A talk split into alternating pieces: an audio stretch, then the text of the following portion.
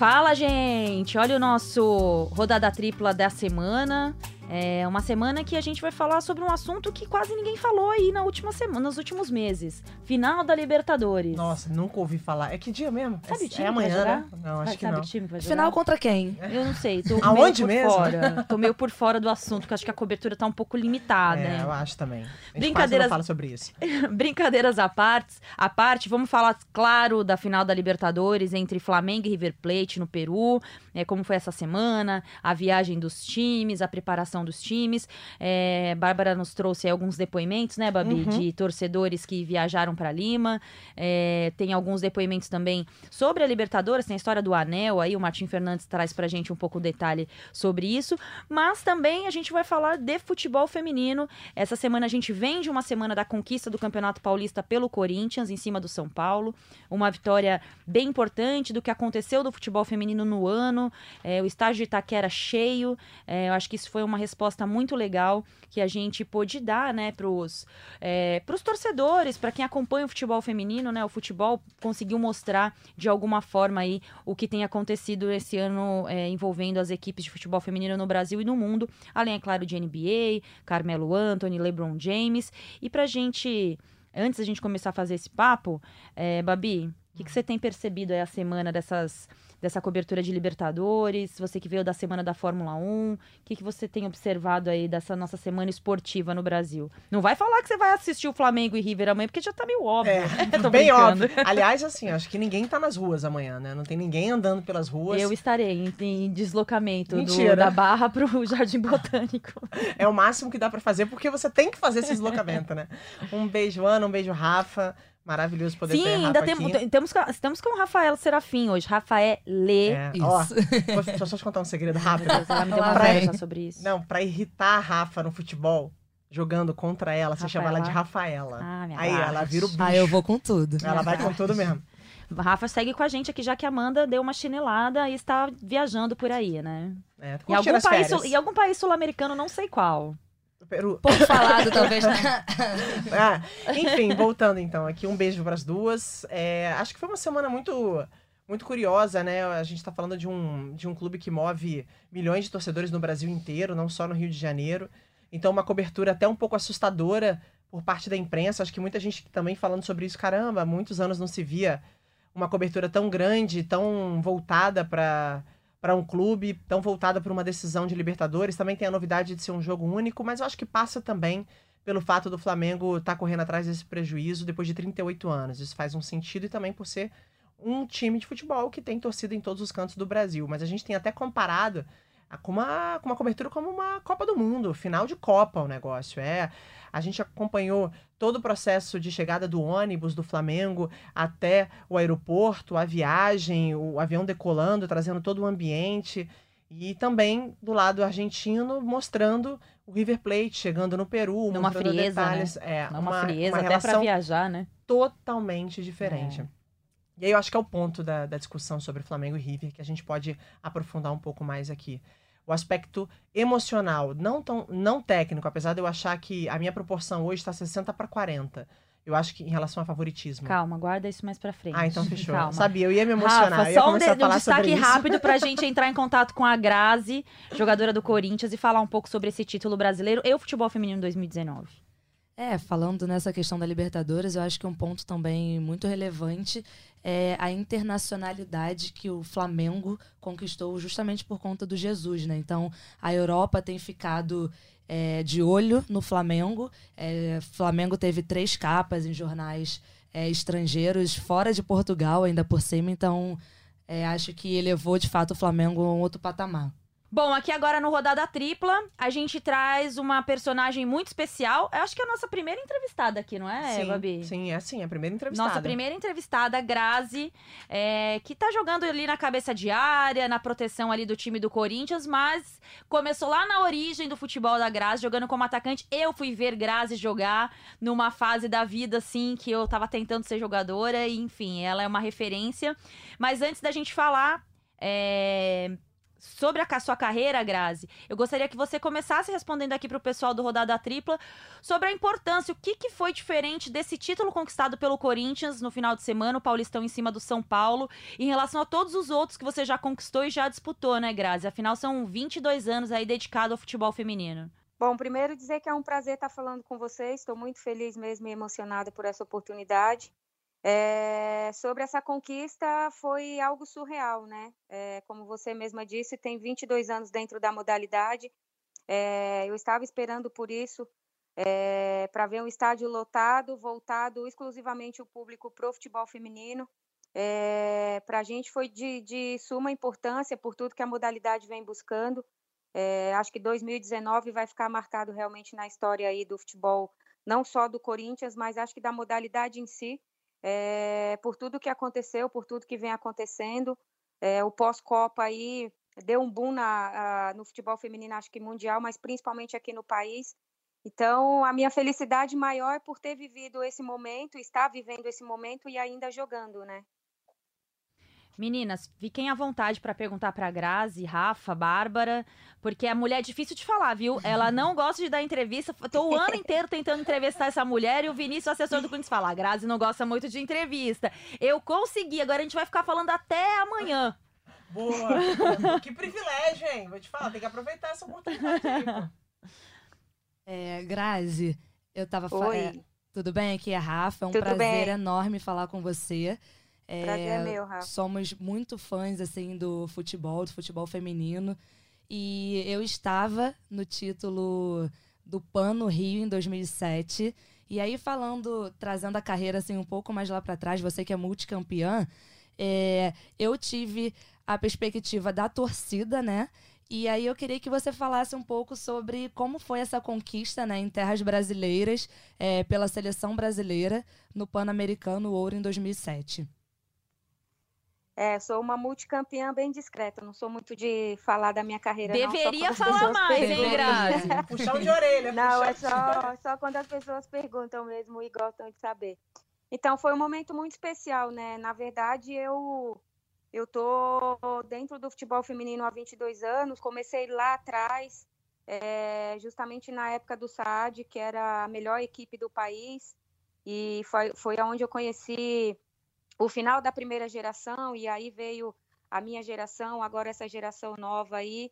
E sempre tive a Cici, a Pretinha, a própria Formiga com 18 anos quando eu a conheci, como referência, a Tânia Maranhão. E foi um momento muito especial porque praticamente também já era o final da carreira de algumas meninas, que foi o caso da Pretinha. E ver o Maracanã lotado daquela forma como estava, é, para a gente ficou marcado também, né? É, eu acho que relacionando aquela conquista com a conquista de sábado, a diferença aí é que naquele, naquela conquista do Maracanã, eu não estava em campo jogando, eu estava ali no banco de reserva, mas também foi algo que ficou marcado na minha história, é, por ter sido aqui no Brasil, por ter sido dentro do nosso país. A gente estava lutando ainda bastante naquela época para colocar e conseguir ter uma visibilidade. Mas acho que não só aquela conquista, como a medalha de prata em 2004 é, em Atenas, ficaram aí marcados para a nossa vida, porque a gente sabe o quanto é difícil você participar de competições internacionais com a seleção brasileira, principalmente no nível mundial, como são essas competições. Bárbara Coelho. Eu queria perguntar para Grazi, porque assim, é, como ela é uma mulher muito experiente, né, assim, já está há muitos anos participando do futebol, eu queria passar um pouco pelos conceitos. Em 98, ela começou a carreira também, chegou a jogar pelo São Paulo e hoje joga é, pelo... na verdade, 97 pelo São Paulo. 98 eu já estava na Portuguesa. Isso, boa. Então, em 97, depois você também passou pelo Santos, outros clubes. Isso. E eu queria, assim, que a gente traçasse é, um paralelo, tentasse resumir um pouco, na sua opinião, qual é a grande diferença daquele futebol de 97, 98 para o que você acompanhou agora e por isso que você está fazendo no Corinthians. É, em relação à receptividade ao futebol feminino, em relação à sua carreira, as transformações que você viu aqui no Brasil, foram muitas, ainda tem muito atraso, é, poderia estar numa situação muito melhor. Qual é a sua opinião em relação a quando você começou lá em 97, 98 para agora 2019?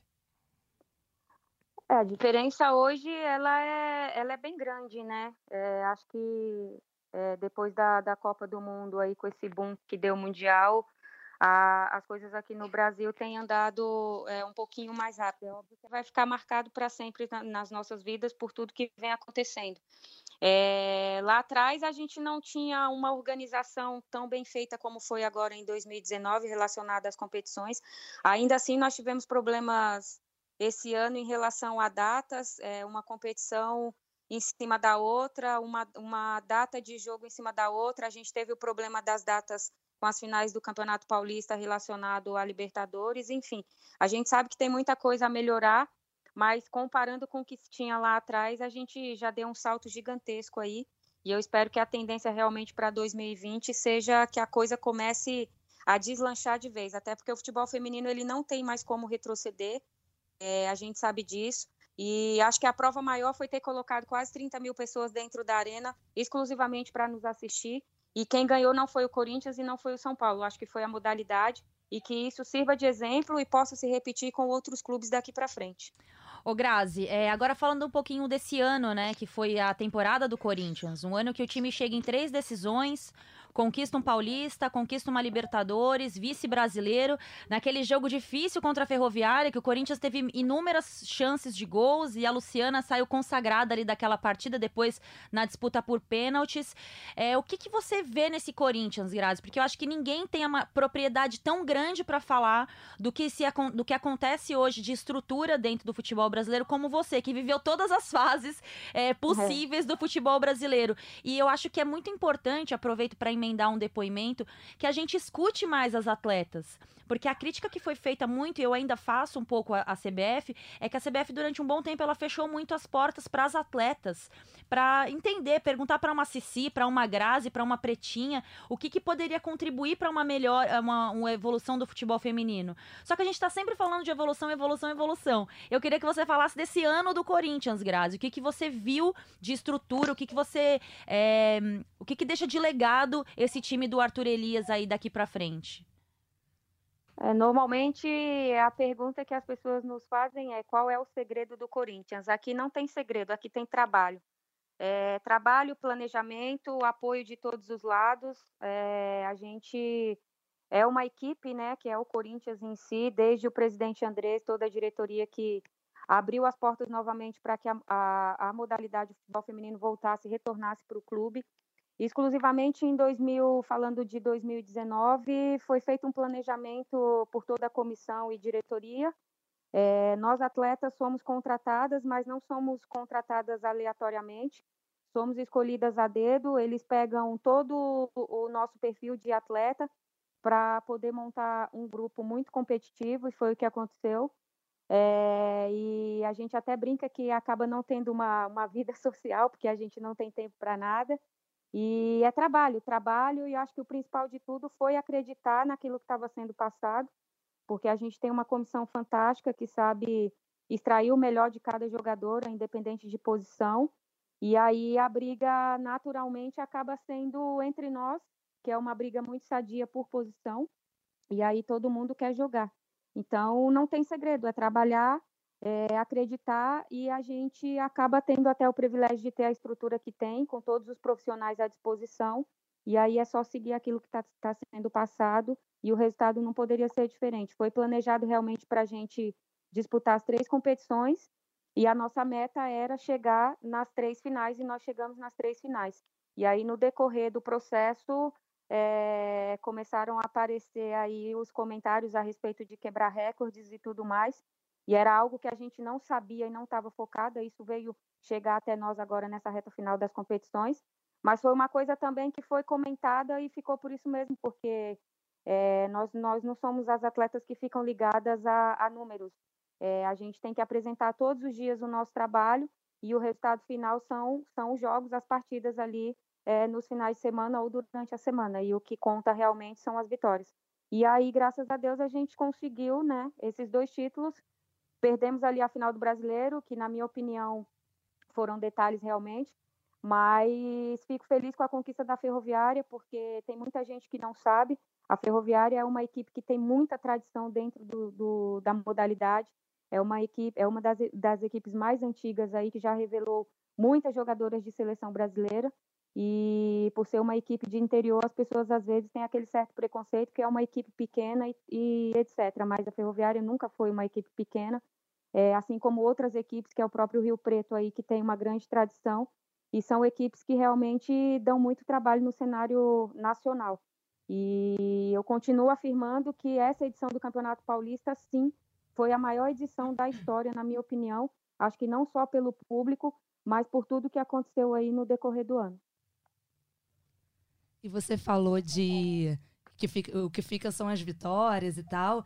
E teve um recorde nessa brincadeira aí também, né? Que foi um recorde de 34 vitórias seguidas. E, enfim, é um marco muito incrível, muito maravilhoso. Você falou alguma coisa? Não, não. Ah, tá, desculpa. É, foi um marco incrível, assim. E eu queria saber se rola um pouco das jogadoras mais novas, né, do Corinthians, do elenco, delas ficarem assim, é, perguntando muito para você, para as mais experientes, sobre essa evolução e como vocês se sentem, ou se realmente elas só vivem o momento e ficam sempre muito focadas no trabalho, trabalho, trabalho, é, ou se rola esse, esse olhinho brilhando, assim. Não, para ser bem sincera, não. Eu, ah, pelo menos para mim, ninguém nunca chegou para perguntar nada. Por isso que eu falei para você que sou uma jogadora muito discreta. Vez ou outra, é, alguém pergunta, mas não, não as meninas em si, assim, porque eu acho que a maioria sabe um pouco da história. E o nosso foco realmente é no que está acontecendo agora, é no momento, né? É, então não, não tem esse papo, não. As meninas mais novas são bem conscientes das coisas, são bem pés no chão, assim. E eu acho que a gente está vindo com uma geração muito legal, muito bacana. É, resta saber agora se os profissionais que, que vão dar continuidade daqui para frente se vão conseguir extrair o melhor delas. Essa, pelo menos, é a minha opinião. Ô Grazi, para a gente ir encaminhando aqui reta final, é, eu queria que você falasse um pouco da sua mudança de posicionamento, né? Porque eu me lembro bem, eu te falei isso hoje até quando a gente estava conversando, acertando a entrevista, que você era uma goleadora. É, e eu vi uma foto sua com a Nildinha esses dias, e a Nildinha é contemporânea, né? Tem mais ou menos é, a sua idade um pouco mais velha, se eu não estiver enganado, que é também quase a minha idade também. Como é que foi para você essa mudança de posicionamento? Porque uma jogadora que era do ataque, que chegava ali e era chata de marcar, ela era aquela jogadora que usava, que os, os técnicos falavam, mudava o posicionamento do time pra gente marcar a Grazi. E a Grazi hoje joga ali com uma saída de bola, com uma primeiro volante em tese. Eu queria que você falasse um pouco, Grazi, como é que foi essa sua mudança com o Arthur Elias de posicionamento e a mulher encerra o ano levantando um troféu jogando de camisa 5. É, Aline Pellegrino que eu diga, Aline Calandrini também, eram zagueiras chatas que viviam me marcando. Então, minha, a minha posição de origem sempre foi atacante, né? É, por todos os números da Federação Paulista, eu sou a maior artilheira da história da competição e acho que em atividade sou a única a ter disputado todas as edições. É, porém, foi o que a gente conversou, acho que renasceu uma nova Grazi, né? Até 2000 e 2014 eu ainda continuava na minha posição de origem ali. Quando eu vim trabalhar com o Arthur em 2015, aí eu comecei a ir para o meio, até brinquei com ele. Eu falei, é, conforme a gente vai envelhecendo, a gente vai indo para trás, né? O único lugar que eu não vou, que eu não vou e que eu não me arrisco é no gol, porque realmente não tem jeito. Agora, o restante de posição aí eu posso tentar. E aí eu tive que começar a aprender a marcar, é, a entender mais como se joga ali no meio campo. E aí esses quase cinco anos com ele aí, ele está conseguindo é, extrair o melhor é, de mim. Acho que é, é, isso, renasceu uma nova graça. Eu tive que aprender como se eu estivesse aprendendo a andar e hoje eu estou aí jogando no meio campo. Espero, por mais dois anos pelo menos, conseguir estar tá nessa pegada. Agora, relacionada a Nildinha, a Nildinha é assim, bem mais velha que eu. Ah, boa! E... bem mais velha. Eu não tenho problema nenhum com a minha idade, não. Tenho 38 anos, com uma carinha de mais ou menos, acho que uns 25, vai. Boa, Graça! É... Gostei, gostei. Eu saí de Brasília em 96 para vir para São Paulo junto com ela. A Nilda já estava aí com uma carreira bem encaminhada é uma pessoa bem especial que fez, fez parte da minha história. A gente acabou se reencontrando esse ano, ela agora como parte da comissão do São Paulo, uma pessoa muito bacana que também ensinou muita coisa. Também era uma atacante muito chata, referência. É, mas fico feliz, fico feliz com tudo isso que está acontecendo na minha vida, na minha carreira. É, espero poder, como eu disse, jogar por mais pelo menos dois anos. Tenho uma sobrinha agora de nove anos que está seguindo os passos e ela realmente quer jogar futebol. E aí, depois que eu parar, quem sabe me dedicar exclusivamente a ela, porque é uma coisa que é de família, não tem jeito, está no sangue. E eu espero que ela consiga construir uma história muito legal e que seja melhor do que a minha, porque eu tenho certeza que agora, é, daqui pelo menos uns dois anos, ela vai conseguir pegar o futebol feminino bem mais encaminhado do que quando eu comecei, que na minha época nem é, oportunidade para mulheres jogarem tinha é, da forma que tem hoje. Eu comecei no meio dos meninos e hoje vendo tudo isso, olhando é, para trás, assim tudo que aconteceu, a gente realmente tá, tá muito bem. E eu acho que a tendência agora é só crescer.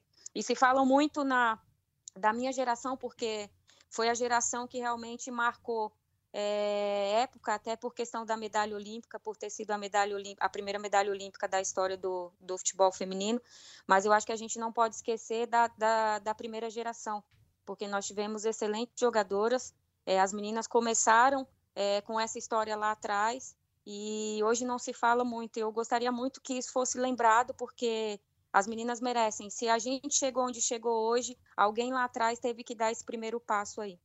É, e se alguém chegar a, a, a outros lugares também foi, foram pelos passos de vocês, né, Grazi? É muito interessante Exatamente. essa relação que você fala, esse incentivo que você quer dar para uma pessoa da sua família, porque vocês são as referências, vocês vão fazer parte, vão deixar um legado muito importante para o futebol feminino. Como é o nome da sobrinha?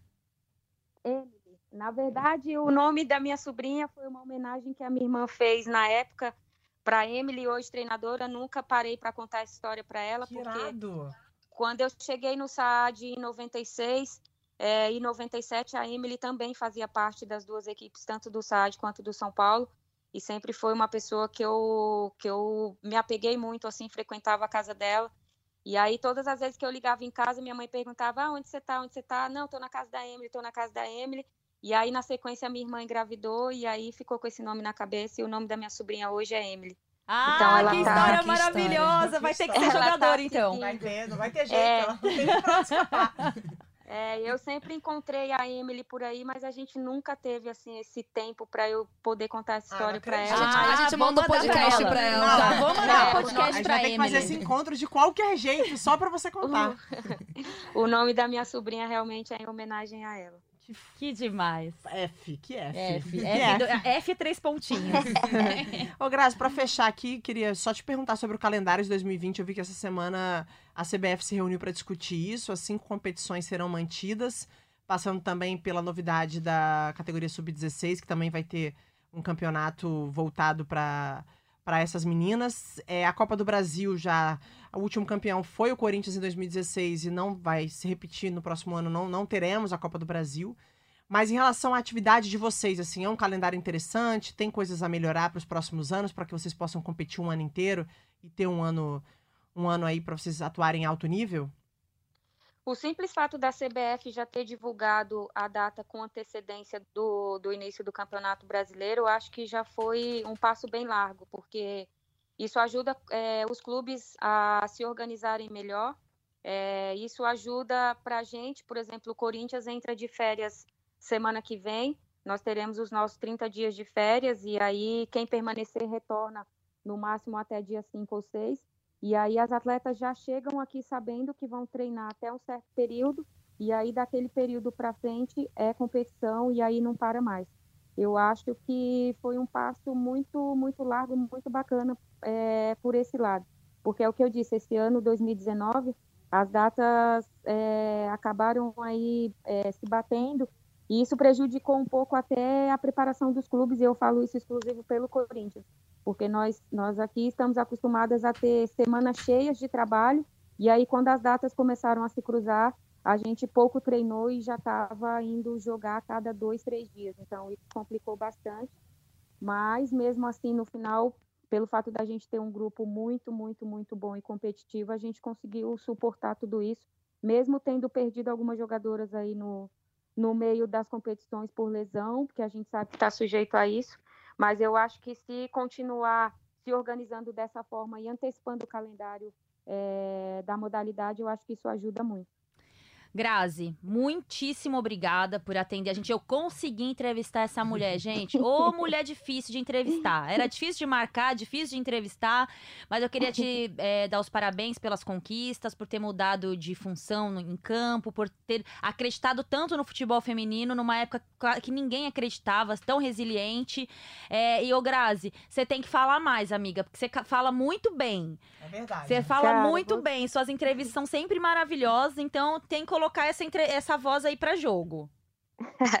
não, é que eu falei, eu sou muito discreta. Quando me perguntam, tudo bem, aí eu falo, mas se não, eu não gosto de ficar sentando e contando história, não, porque às vezes parece que as pessoas olham para sua cara e, tipo, fica com um monte de ponto de interrogação. Será que é verdade? Ah, e daí? Eu não quero saber. Então, tipo, eu prefiro responder quando realmente querem saber e me perguntam. Que bom. Mas a gente quer saber. É.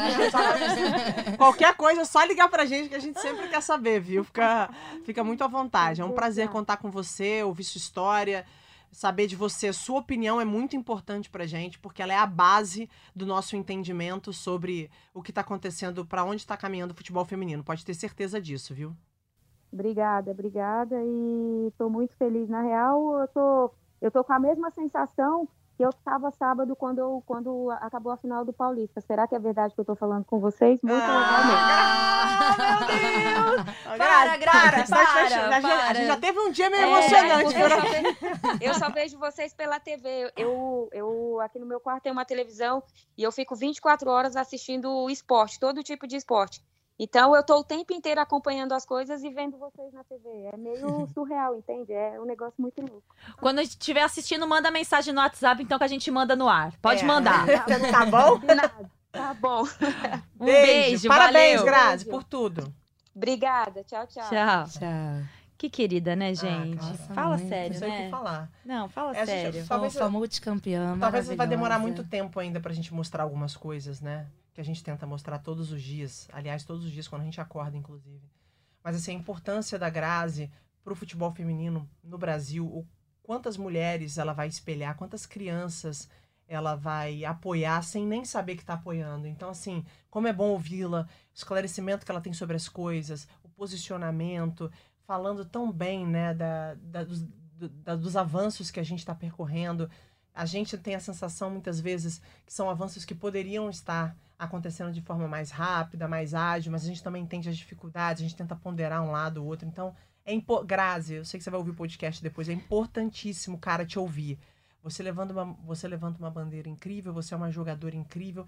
A gente precisa ter você por perto. É. A gente é fechamento, cara. A gente quer quem gosta do, de esporte, quem gosta de esporte genuinamente, está apoiando você o futebol feminino também. Mulher é uma craque, gente. Bom, agora vamos seguir adiante. Gente, abrimos o, o Roda da Tripla falando de futebol feminino, hein?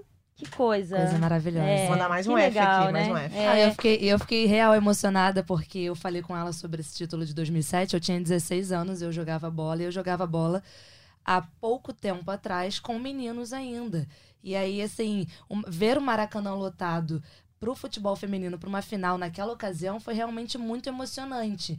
E aí, se já foi emocionante para mim, é, enquanto torcedora e das arquibancadas, eu precisava muito ouvir é. dela como foi é. isso de dentro do campo, né? Como que foi essa atmosfera. Então, é isso. Obrigada, Grazi.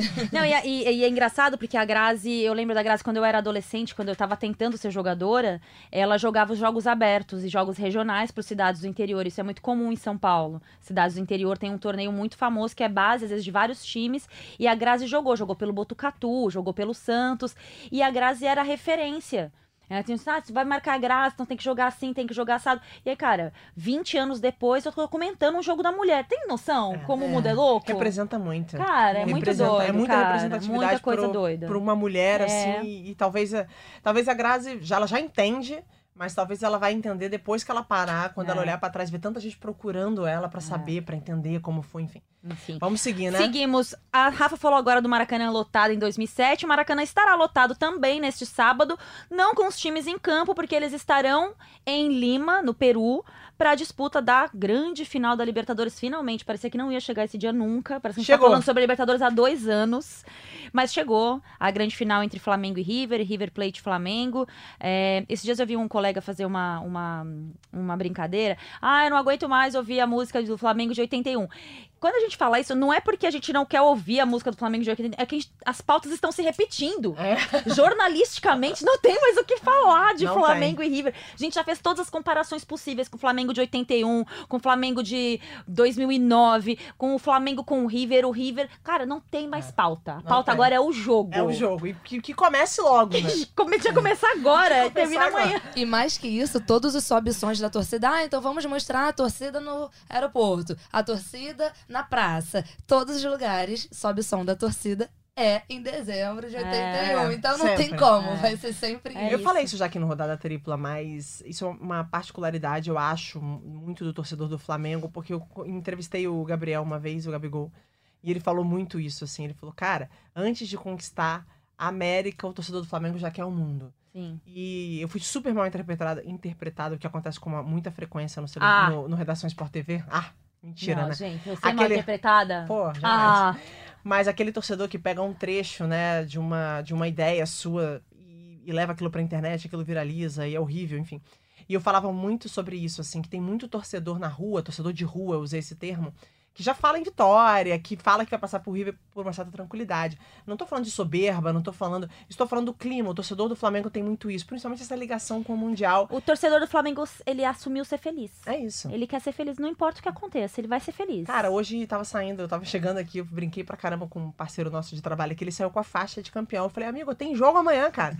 Então, assim, é uma pilha de todo mundo, é legal falar sobre isso de forma leve, de forma divertida. Então, o torcedor que não é torcedor, né, muitas vezes é o doente, o hater da internet, que gosta mesmo de humilhar e de sacanear, enfim. Não consegue ter uma clareza sobre as coisas que a gente tá falando, não tem inteligência pra isso. Mas é, é- Eu queria muito que a gente, já que o podcast vai rolar a semana inteira, Sim. a outra o jogo já vai ter acontecido, Sim. Acho muito legal a gente tratar o ambiente, porque o ambiente tá, tá legal, é esporte. Nada, É. nada no mundo, eu falo para as pessoas, por isso que eu acho que é tão apaixonante, o esporte como um todo. E agora focando no futebol, nada tão apaixonante do que o esporte, porque é isso, a gente tá falando É. de um jogo que vai acontecer num lugar que nem é no Brasil e as pessoas na rua só falam disso. É, as pessoas só falam disso e os vídeos que nós recebemos de Lima e que vemos nas redes sociais é Lima de janeiro, né, praticamente.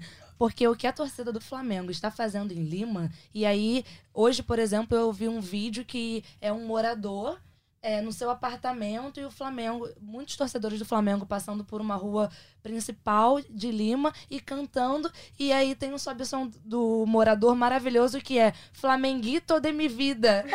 As pessoas estão. Sério, as pessoas estão é, animadas aqui e as pessoas estão muito animadas também, rubro-negros ou não, em Lima. É, acho que isso que é o legal, né? Acho que existe uma coisa que eu, eu, eu, eu resumo sempre, que é o, o torcedor que usa a camisa do seu time. Eu acho que eu não uso uma camisa de futebol há muitos anos. Não me sinto confortável para usar camisa de futebol. Eu acho que o fato do torcedor sair com a sua camisa do time que torce é um orgulho, é uma identificação. Hoje eu tava saindo de casa, tava saindo um flamenguista para passear com um cachorro, uma mãe flamenguista chegando com um carrinho de bebê. Eles não se conheciam, eles se olharam e um deu uma risadinha pro outro. Então, assim, eu acho que usar a camisa do seu time não existe nada mais empoderador quando você usa a camisa do time pra qualquer pessoa. Então eu acho isso muito legal e a gente tem acompanhado isso. E eu acho que o que fica, deveria ficar, era essa leveza que as pessoas têm levado o futebol. Como a gente viu, sei lá, a torcida do Brasil nas devidas proporções na Rússia, que é um lugar super difícil pro brasileiro ir, e dando, andando pelas, pela Copa lá durante a Copa com a camisa do Brasil. A gente viu os caras tomando Lima, como a gente já viu a torcida do Corinthians invadindo o Japão, 40 mil corintianos enfiados no Japão. Eu acho que não existia simbiose mais incrível do que o torcedor com o seu clube do coração. E Bárbara Coelho nos teve uma brilhante ideia que foi buscar é, depoimentos dessas feras que estão viajando, que estão em Lima. É isso, né, É Babi? isso, é, pois é, tem uma galera indo de ônibus pra Lima, né? Então, assim, gente, a gente tá falando de, poxa, 100 horas de viagem, super cansativa. Vão bater lá, vão ver o jogo e vão voltar. Então, isso é só paixão pelo esporte. E assim, tem uma. Antes de eu chamar essa. A gente chamar essa, essas entrevistas, esse bate-papo com esses torcedores, hoje na Gazeta do Povo, o Mauro, Mário Vitor Rodrigues escreveu sobre, sobre a rivalidade. Sabe esse papo de ah, o Flamengo é o Brasil na Libertadores? Eu achei muito curioso, porque de uma forma muito simples, ele falou é, sobre esse assunto, assim, gente, vamos parar de achar que o torcedor que tá secando, o torcedor rival, ele é um problema. O futebol, ele é assim, a gente não precisa também vestir a camisa que o Flamengo é o Brasil na Libertadores. Pelo contrário, o Flamengo não é o Brasil Flamengo na é o Flamengo. Libertadores. E aí ele lembrou muito de 2008 na Libertadores, quando o Flamengo criou o Fla Boca, o Fla LDU, É. pra poder fazer com que existisse também essa rivalidade com o Fluminense, essa secada que acontece. Então, é a mesma coisa amanhã ou depois o Corinthians, como já esteve recentemente numa final de Libertadores, a gente achar que o palmeirense vai torcer pro corintiano. É. Mas, gente, não vamos transformar isso num grande problema, não. É uma pilha muito divertida. A gente não tá tratando de uma doença, a gente tá tratando do esporte. É. E o esporte só sobrevive porque existe rivalidade. Se existisse só o Flamengo no Brasil e todo mundo torcesse pro Brasil, o- pro Flamengo, hoje o dia seria muito mais sem graça. É. As pilhas entre as pessoas. Ih, já tá achando que ganhou! Olha a soberba, flamenguista tudo folgado.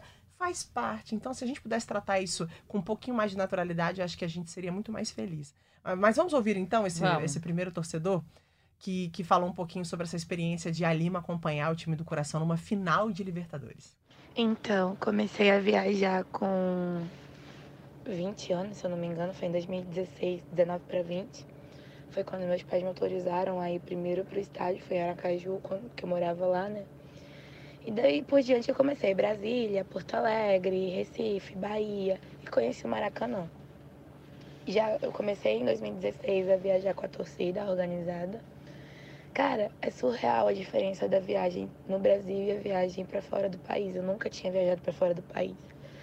E essa viagem tá me proporcionando muita coisa diferente.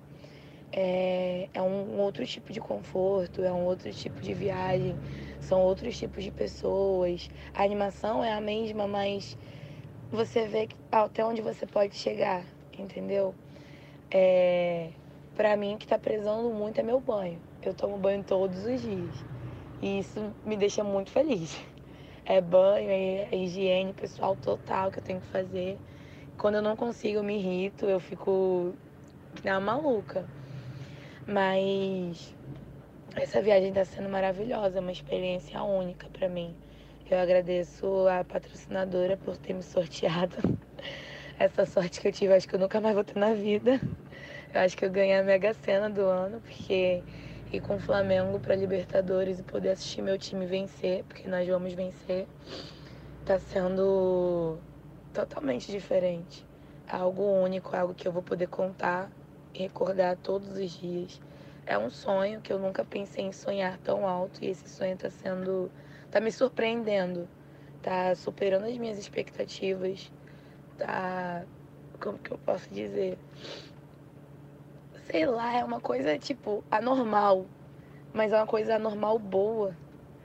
Que eu conheci quatro países em quatro dias. Ai, gente, ela ficou emocionada. É. E, cara, eu vou falar, isso representa muito a gente aqui, é, É. porque a gente foi pro outro lado. Pô, se eu É. começar a contar minhas Gente, histórias de dá. torcedora, eu fico aqui Uma até vez eu fui pra amanhã. Florianópolis de ônibus. Caravana de torcida. Gente, não existe isso não. Não existe nada igual. Pra mulher. É, não existe. E eu já, eu já passei alguns perrengues também. E aí eu cheguei em casa e aí a minha mãe me fez prometer algumas coisas, assim, esse tipo de jogo você nunca mais vai, isso aqui você nunca mais vai fazer, senão você. Eu vou te proibir de ir pra estádio, porque Cara. tem umas loucuras Cara, e a era- gente novinha, tipo, E a gente É, super topa, né? super topa tudo. vamos lá, Vamos, vamos, É bora, bora. É. eu tenho histórias, eu tenho histórias pesadas, cara, de mentir pra minha mãe, dizer que eu vou dormir na casa de uma amiga Ah, também. e vir pro Rio. Eu também. De ônibus, Vitória Rio. Bater, ver o jogo e voltar. É muita história, cara. Não. Então, ouvir uma torcedora bom, falar da oportunidade de interagir com outro tipo de torcedor também, que é, o É. torcedor que topa esse tipo de viagem. Cara, como eu viajei também, eu fui pra. Enfim. Eu fui pra alguns lugares, eu dá vontade de contar as histórias, É, mas eu não é. posso. Mas isso aí é. O esporte, só o esporte, cara. Só, esquece. cara. Esquece É. o re... Esquece, Eu E cara. fiz o um Jogo bate Negro- Desculpa, Rafa. Eu fiz um bate-volta pro Rio uma vez. É... Cara, vontade de contar não, e jogo, assim, né? e juro. É E bom. assim, foi uma. Eu fui no domingo e voltei no domingo. E junto no carro com os meus amigos, é, um amigo que tava no carro gostava muito de um, um cigarrinho com cheirinho um pouquinho mais forte. Amiga, eu voltei pra minha casa, eu tive que jogar minha roupa fora. Porque não dava, eu chego em casa. Sério, eu fiquei muito louca de tabela. Já foi ali por osmose, né? Boa. Que... Pô, já estiei bandeira, já estiei bandeira, já fui pra clube, já. Não dá, né, é gente? Muito bom. Que Fiquei Eu ia falar que- tomando uma cerveja a tarde inteira. Aham. Muito bom, muito, Muito bom. bom. E esse Aproveitem, clima, é, aproveitem. E esse clima, assim, que a gente já vê um pouco no estádio, que é comemorar gol abraçando pessoas que você nunca viu na vida e que viram seus melhores amigos de É. infância durante 90 minutos, é, isso vai passando mesmo. Então existem grupos e grupos e grupos de pessoas que nunca se viram, nunca se. E aí um esquece. Aí tem várias histórias, né? Eu li algumas. E era assim: um esqueceu a identidade, estava preso no aeroporto, não conseguia. Então quem vem no próximo voo, aí começa a divulgar para que traga a identidade dessa pessoa, para que ele consiga sair da imigração. Caraca. E aí alguém esquece o passaporte, não consegue embarcar e tá no trânsito. E as pessoas não se conhecem. E ainda assim, elas se ajudam, me mandam o endereço, eu vou na sua casa e Gente, eu busco. cansei de, de É inteirar, tipo, maravilhoso. dois reais, cinco reais pro cara comprar ingresso. Na época que podia comprar ingresso em porta de estádio. Porque, cara, o, o sujeito chegava sem dinheiro pra comprar ingresso. E todo mundo se ajuda. E onde isso, você tá? Eu já onde cheguei que eu também sem dinheiro? dinheiro. É Essa é a questão. Eu já cheguei sem dinheiro e essa história é muito boa. Na verdade, eu cheguei pra pagar uma parada. Eu cheguei lá, era outra. Eu fiquei desesperado, comecei a chorar. Eu quero entrar! Aí eu, meia dúzia de pessoas se comoveu e pagou meu ingresso. Que história incrível. que mais temos aqui, Babi? Vamos ouvir mais. Pode escolher, são todos depoimentos muito legais. Conta pra gente então, é, sua experiência, você que já viajou, né? Viaja há muito tempo com o Flamengo. Estava em 1981 no Chile, foi de ônibus. Conta pra gente essa experiência e como tá sendo sua experiência aqui agora nessa viagem. A diferença do Lúcio de 81 pro Lúcio de 2019. É, o Lúcio de hoje é um Lúcio mais experiente, né? É, com 19 anos, assim, a gente tem toda uma vida pela frente, toda uma expectativa, né? Tem todo um futuro, tem toda uma emoção, né? De ser jovem, enfim. Então, no caso agora, a- experiência nova está sendo realmente de estar podendo reviver essa, essa viagem de uma forma totalmente diferente, mas muito parecida, né? é, com aquela primeira viagem de 81, né? Que a de 81 realmente foi um pouco mais tensa, foi um pouco mais complicada em função de realmente o ônibus que nós viajamos era um ônibus normal, ônibus inclusive de carreira, né? De uma empresa que fazia e que parece que até faz até hoje é, viagens né, internacionais dentro da América do Sul, né? E hoje em dia a experiência está sendo totalmente diferente, né? Um ônibus extremamente confortável, realmente assim, é, e ambas fascinantes, entendeu? E a gente passou por alguns perrengues, né? Que foi, por exemplo, a altitude lá em Passo de Jama, na fronteira Argentina-Chile, que a gente chegou a 4.800 metros de altitude. Os protestos ontem também. Como é que você encarou isso tudo? Como é que você viu isso? E quais que têm sido para você, assim, as maiores dificuldades, assim, dessa viagem? É, para mim, assim, primeiro Mengão nas alturas, né? 4.850 metros é uma experiência realmente fascinante. Porque mesmo a gente tendo atravessado a cordilheira na, na, na vez anterior, nós não chegamos a altitudes tamanhas, né? Então, basicamente isso. E os protestos? Ah, quanto aos protestos, assim, engraçado, né? Como é que a gente reclama da vida às vezes por estar vivendo alguma coisa assim que você ficava, ficou chateado em estar parado ali naquele momento, aguardando a liberação de um protesto, protesto justo, por sinal, né? Em função da situação que o país está vivendo, o Chile. E ao mesmo tempo depois eles pediram para nós dançarmos para eles, né? E foi fascinante quando nós descemos e houve aquele congraçamento que realmente é uma das coisas mais emocionantes que eu já vi- vivi em todos os meus 57 anos atuais, né?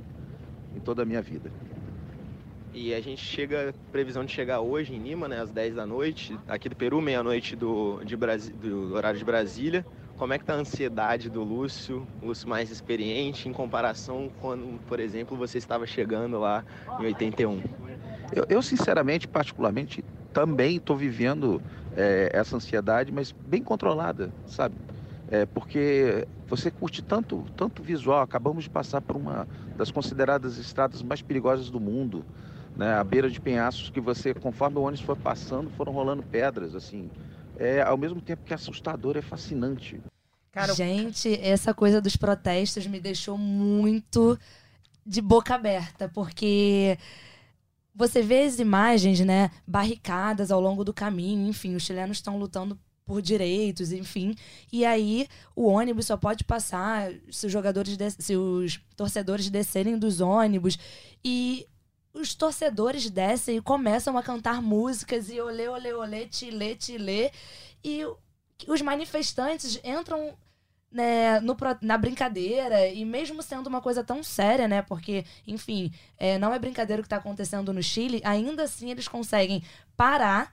É, ver esse momento do futebol, né? É, ver essa torcida apaixonada que está só querendo cruzar mais um país para chegar a Lima e ainda assim eles conseguem embarcar na brincadeira, liberam esse ônibus. Eu imagino que tenha sido de fato assustador. É, quando você chega, você está no meio de um protesto, no meio de uma confusão e coisas pegando fogo, enfim, nas barricadas. Mas ainda assim, é, o futebol ali deu uma aliviada no que era o protesto e as pessoas conseguiram seguir caminho, enfim. Mas ele fala que se assustou e eu acho que eu teria me assustado também. Eu achei até que fosse rolar alguma coisa no Peru, é, por conta dessa onda de manifestações sul-americanas. Eu achei que fosse acontecer alguma coisa no Peru, é, sei lá, achei. Mas enfim, pra gente acelerar um pouco aqui, é, vocês viram que saiu hoje um anel do Rei da América, né? Do MVP, Sim, do melhor jogador da Libertadores. Eu acho uma coisa brega, porque tá escrito em inglês. Ele já está aqui da Libertadores enorme, da América, cheio queridos. De, é. Cheio de brilhante. Não, uma coisa breguíssima que eu fui buscar fontes e falei com o Martin Fernandes sobre isso, né? Sobre esse anel brega. E aí ele me explicou um pouco, né? Sobre o que é esse anel. É, que vai ser entregue ao melhor jogador da Libertadores. E, inclusive, depois, pra gente amarrar, vou querer o pitaquinho de vocês, quem vocês consideram o melhor jogador da Libertadores até aqui. Vamos ouvir Martim Fernandes, nosso companheiro de Globoesporte.com. Pois é, muita gente acusa, entre aspas, a Comebol de tentar copiar a Liga dos Campeões da UEFA mas eu acho, e pelo que eu converso com as pessoas da Comebol, que a inspiração vem mais até dos Estados Unidos, dos esportes americanos, do que propriamente do futebol europeu. Neste ano, além da final única, é, vai ter uma novidade que é o prêmio de um anel para o melhor jogador do torneio, um anel que vai ser dado por um patrocinador da Comebol, um anel de ouro, 18 quilates, cravejado de diamantes, com uma expressão em inglês. Ali vai estar escrito Best of the Tournament o que é meio estranho, porque a Comebol é, uma, é a Confederação Sul-Americana de Futebol, não tem o inglês entre seus idiomas oficiais, não tem site em inglês, a Comebol tem um site em português e um site em espanhol, são os idiomas das suas 10 associações nacionais de futebol afiliadas, né? O Brasil, que fala português, e os outros, os outros nove países da América do Sul que falam espanhol. Mas é uma tentativa de aproximar o futebol sul-americano dessas práticas, dessas tradições dos esportes americanos. Né? Na NBA, na NFL, tem anel para os campeões. É, a imprensa se refere normalmente aos campeões como donos de anéis tal. É uma tentativa de aproximar o futebol americano dos Estados Unidos a um grande mercado lá, no qual a Comebol está de olho, nos, dos latinos que moram nos Estados Unidos. Sempre tem a conversa de levar ou a Copa América para os Estados Unidos, ou até a final da Libertadores, coisas que já foram rejeitadas em várias oportunidades, né, ideias que já foram derrubadas, mas que sempre estão ali circulando em volta do ambiente do futebol sul-americano. O presidente da Comebol, Alejandro Domingues, estudou nos Estados Unidos, ele se formou em economia na Universidade de Kansas, então ele conhece bem o, esse ambiente americano de, de Super Bowl, de NBA, e essa é, é um pouco da inspiração para essas tentativas aí de novidades na Copa Libertadores. Tá aí o Martim Fernandes explicando um pouquinho aí para nós sobre essa questão do. O Martim explicando para nós sobre essa questão do, do anel, desse anel brega aí que tá circulando. É uma inspiração do presidente da Comebol na NFL, tentando também fazer um, um meio-campo ali com os latinos que moram nos Estados Unidos. Olha, depois de levar uma final de Libertadores para a Europa, e agora um anel que está escrito lá sobre o, o MVP, o Best of, sei lá, das quantas, os Brabbles, sei lá. Então, é isso que eu falo, assim. Pra quem que, que vai o anel, sensação... Bárbara Coelho? gente, eu vou no banheiro. Né? Eu acho que participar com vocês hoje. Mas enfim, eu acho que tem uma coisa aí que a gente tem que parar para perceber assim que muitas vezes a gente quer tomar umas decisões para poder fazer com que as coisas melhorem, né? De repente popularizar mais o evento, e fazer com que outras pessoas se interessem por ele. Aí a gente vai pelo caminho contrário. Primeiro você estabiliza, você faz com que esse evento funcione, que você consiga marcar uma final para ele e essa final aconteça no país que você designou, para depois que ocorra tudo bem, que você tenha segurança, que você tenha acesso. A partir desse produto se tornar um produto interessante, aí você começa a pensar em anel, brilhante, NFL. Não dá para encurtar o caminho. Existe um caminho ainda da gente transformar a Libertadores não só nessa competição de raça dos sul-americanos, que é isso mesmo, é guerra e é catimba. Não, futebol de referência, um campeonato, uma referência para aí sim. Essas pessoas que não moram, né, de repente, aqui no continente, ou pessoas que até moram aqui, mas que não têm tanto interesse pelo futebol, passem a se interessar. Primeiro faz o básico, depois a gente inventa anel, brilhante, faz a, a porcaria toda, para não falar um palavrão. É, exatamente isso, assim, é, é megalomaníaco demais, né? É, é muito, já que eles estão usando em inglês aí, né? Too much. Aê, garota! que isso, hein? É Papai Joel aí, aí mandou lembrança. Não me dá aula particular, não, depois daqui? Eu só sabia essas duas palavras mesmo. Eu só sei very nice e very good. É, nesse caso, não é nem very nice nem very good. É só too much mesmo, porque, cara, é é isso, eles estão. Eles deram uma vacilada. Eu também não curti, não. Achei bem brega. Mas. Eu não vou me isentar, não, tá? É claro. Eu, eu acho aqui. Oxe, já quero usar o, ca... que quem o vai, anel. Que quem vai usar o anel brega aí é o Bruno Henrique. Eu acho que o que ele vem fazendo até no Campeonato Brasileiro é um cara que não se esconde diante de desafios muito grandes, assim.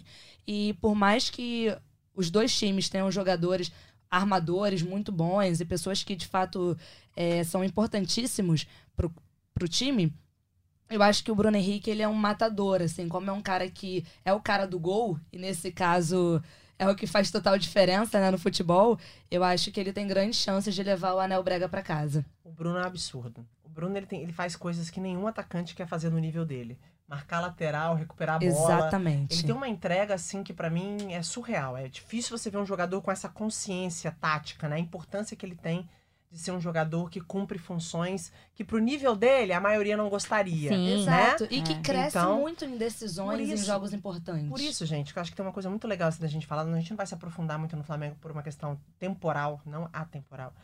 Mas assim. Que é isso, hein? Tá gastando português, oh, hein? É, não, desculpa aí. é, enfim. É minha humildade. é, o, o Bruno Henrique, por isso quando a gente fala, a gente tem que passar muito, quando a gente pede jogadores, ah, Bruno Henrique na seleção, ótimo, concordo. Ah, fulano em tal time e tal. A gente tem que pensar na estrutura desse time, né? O que os jogadores se dispõem a fazer. Eu acho que o Bruno Henrique é um cara que o Gabigol tem que agradecer muito. E todos os dias que o Gabigol deita a cabeça no travesseiro, eu reconheço muito o talento do Gabigol. Tô com tá? você nessa. Mas ele tem que falar assim. Opinião graças... impopular, né? É, opinião totalmente impopular, mas estamos também aqui para isso. Já é. acostumamos é. com a porrada, com é. os haters. Hoje, por exemplo, eu falei que de todos os poucos pontos fracos que o Flamengo tem, o Rafinha é um deles, a galera tá é, louca tô, com tá isso. Louca. Eu conversei também sobre a vulnerabilidade que o Rafinha pode trazer, é. principalmente defensivamente pelo lado direito de ataque, lado direito de defesa, é. né, do Flamengo. E aí eu também fui muito criticada. Parece que você não gosta do cara, parece é, que você não valoriza você é anti-Flamengo. Não, é amigo, estamos aqui para ver problemas e soluções. Gente, eu tenho uma frase da vida. A unanimidade é burra. Sim. Seria incrível se a gente conseguisse respeitar. Pelo menos, só respeitar. Eu não quero que você concorde. Eu não quero que você concorde comigo. Se eu puder respeitar a opinião das pessoas, já seria, a gente já teria um ambiente incrível. É. Bom, gente, pra gente finalizar o nosso podcast, nosso rodada tripla, que hoje tá cheio de emoções. Hoje foi um dia carregado de emoções. Foi, hein? Foi. Oh. Impressionante. Rodrigo Alves, nosso comentarista de NBA, vizinho de Bárbara Coelho.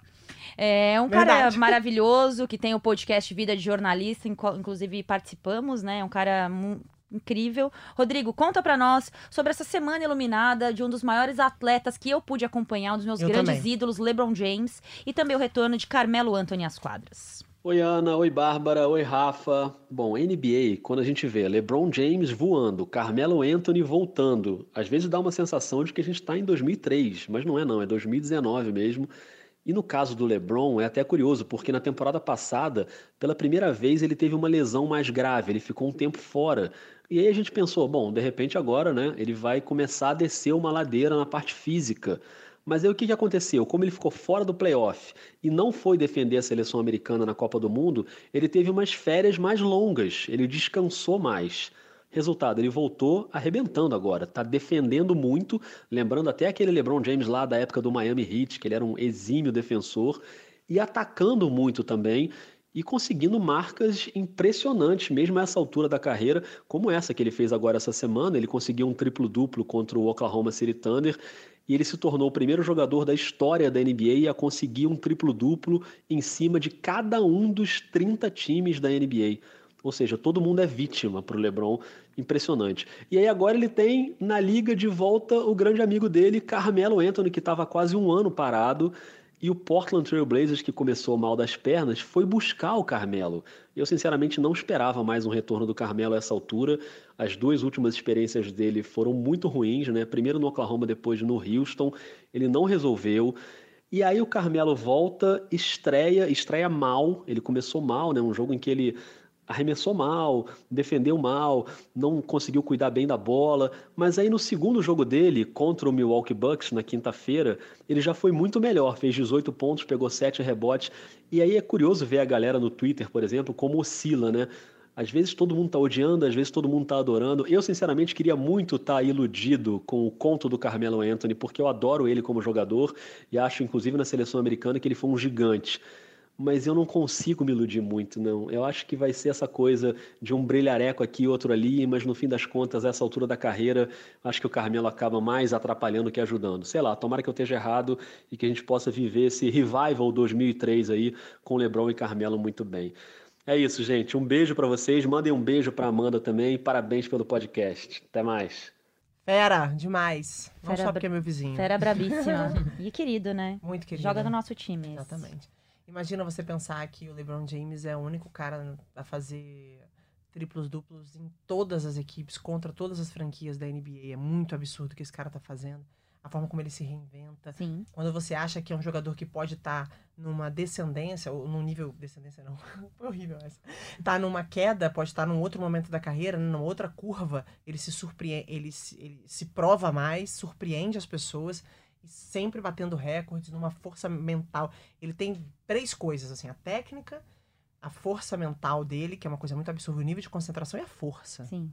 Então, cara, eu já vi o LeBron James eu, perto de mim, eu saí de perto. Eu, falei, caralho, eu... Só Sério? Você chegou perto dele? Eu você cheguei... é o mais próximo que a gente chegou cara, de falei Deus. um palavrão, rapidinho, Tudo por favor. bem. Corta podcast aí, Rafa, pode. Eu um caralho, foi mal aí. Não, cara, eu acompanho o LeBron desde dois, 2007, assim, porque eu, come, eu comecei a torcer pro Cleveland por conta do LeBron James. E eu fiquei muito impressionada com isso, porque eu gostava de NBA, mas na infância, muito mais pelo Chicago Bulls e o Michael Jordan, que é o maior atleta da história para mim, junto com o Pelé. Também. E aí, quando eu fui ver, o LeBron James estava, meu, ele é um. Eu sou assim. O, a virada que ele tem, que é o título do Cleveland há quatro anos, que assim, o Cleveland tava tomando uma sapatada do Golden State, ia Sim. tomar e ele vira sozinho. Claro, tiveram jogadores que ajudaram, mas assim, ele, ele carregou aquele. E eu nunca vi, eu nunca vi, eu tenho 34 anos.